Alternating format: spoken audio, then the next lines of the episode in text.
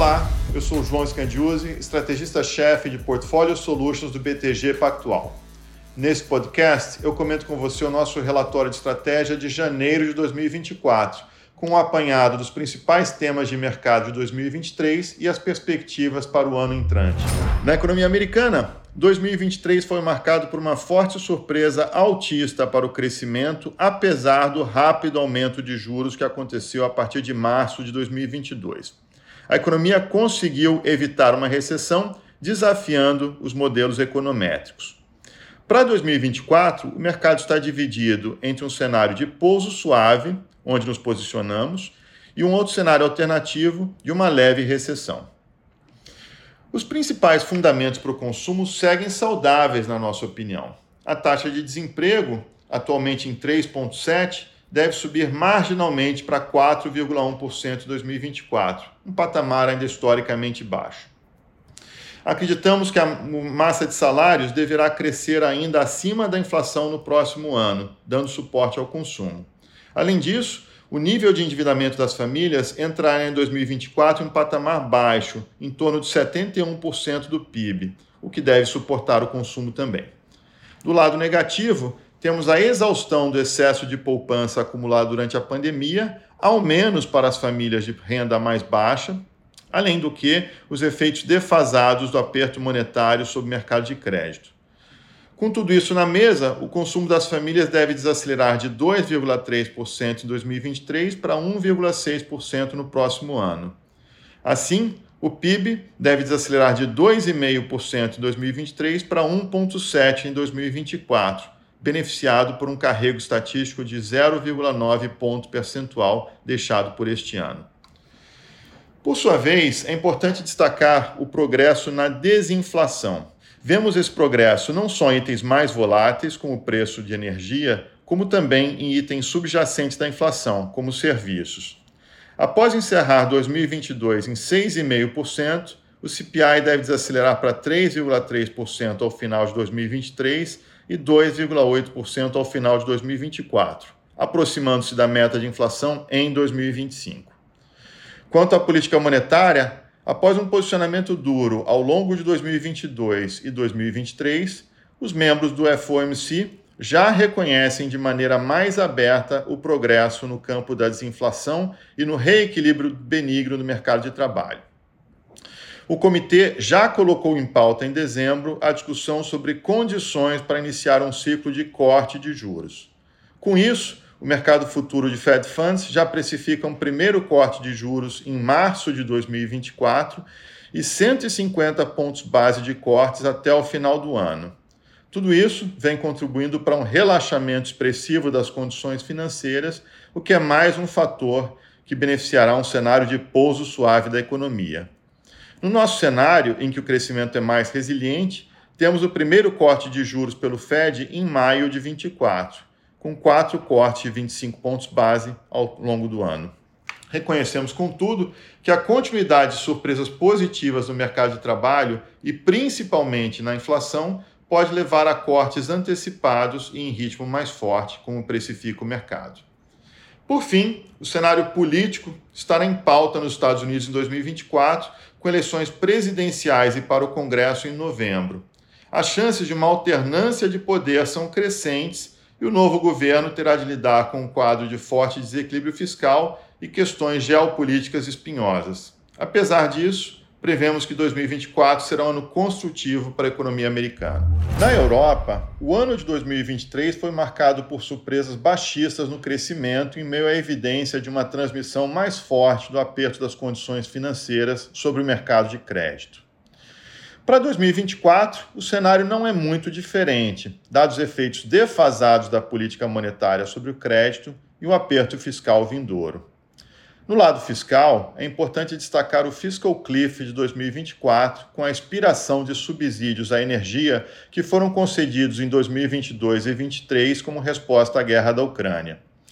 Esperamos uma redução do suporte fiscal da ordem de 2% do PIB para 0,5% do PIB já no próximo ano.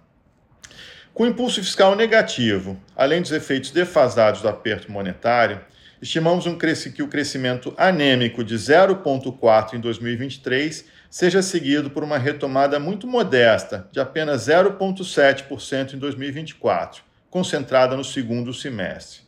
O balanço de riscos para o crescimento em 2024 ainda apresenta viés de baixa, podendo contribuir para uma desinflação mais rápida ao longo do ano.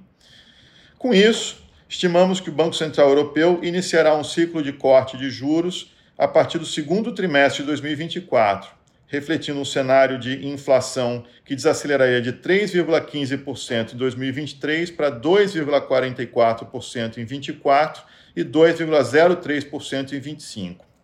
A taxa de depósito, controlada pelo Banco Central Europeu, deve recuar assim dos atuais 4% para 2,75% em 2024 permanecendo ainda em patamar restritivo.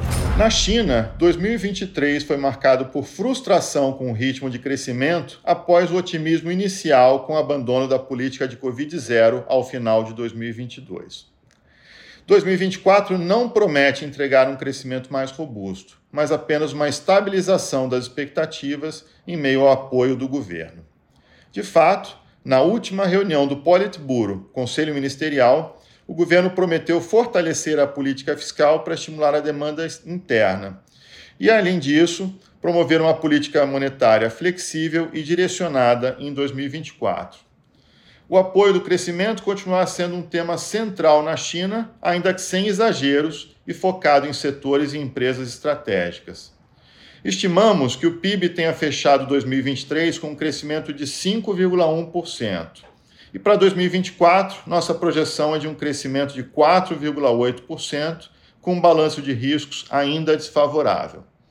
A dinâmica do setor imobiliário continuará sendo um fator limitante, não apenas para o crescimento do próprio setor, mas também para a retomada de confiança dos consumidores, que têm uma parcela relevante de sua riqueza aplicada em imóveis.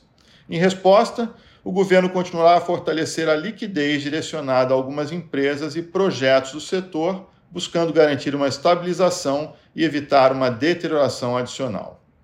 A demanda doméstica seguirá contribuindo para o crescimento do país, com destaque para o varejo e para o setor de serviços. Enquanto isso, setores industriais de alta tecnologia, como veículos elétricos, baterias e indústrias de robôs, continuarão crescendo mas ainda não possuem escala suficiente para liderar o crescimento do país. A demanda externa deverá oferecer uma contribuição mais modesta em meio a uma desaceleração de alguns dos principais parceiros comerciais. O ambiente externo mais favorável, com expectativa de redução significativa de juros nas economias desenvolvidas, tende a ser positivo para mercados emergentes. No caso do Brasil, há dois fatores adicionais positivos para a dinâmica de preços. Um deles é o que aponta para boa ancoragem da taxa de câmbio, e o segundo é a continuidade do ciclo de corte de juros em meio a um cenário de queda da inflação. Em relação ao primeiro ponto, os principais fatores que podem manter o real em um nível mais apreciado em 2024 são o desempenho da balança comercial e o diferencial de juros ainda atrativo. Sobre o saldo comercial, ele deve ser de 87 bilhões de dólares em 2024, de acordo com as nossas projeções, em função principalmente do crescimento significativo da produção doméstica de petróleo. Além disso, apesar da queda esperada da produção agropecuária em 2024, as exportações de grãos devem se manter mais resilientes por conta da redução de estoques acumulados em 2023. Com isso, o déficit em transações correntes continuará em patamar baixo, cerca de 1,5% do PIB, sendo facilmente financiado pelo investimento estrangeiro direto no país. Por outro lado, os ciclos de cortes de juros no Brasil e nos Estados Unidos devem manter o diferencial de juros ainda favorável, dando suporte ao real. Portanto, vemos a taxa de câmbio se aproximar de 4,80 e, em um ambiente ainda mais otimista, podendo chegar a 4,65. Com relação à inflação, revisamos nossa expectativa de IPCA para 2024 de 4,3% para 4,1%, em função da mudança mais otimista da, da premissa de câmbio para o final do ano e pelo viés baixista para preços de combustíveis e energia elétrica. Acreditamos que há espaço para a Petrobras cortar o preço da gasolina, tanto pela redução do preço internacional do petróleo, quanto pela elevação de ICMS sobre combustíveis em fevereiro. Como importante fator de incerteza para o IPCA de 2024, foi postergada a decisão judicial sobre a exclusão do TUSD da base tributária do ICMS, com potencial impacto inflacionário baixista relevante, dado que representa 50% do custo da energia elétrica para consumidores. Nesse contexto, no último encontro, o Copom manteve a indicação de cortes de 50 pontos base nas próximas reuniões, de forma unânime.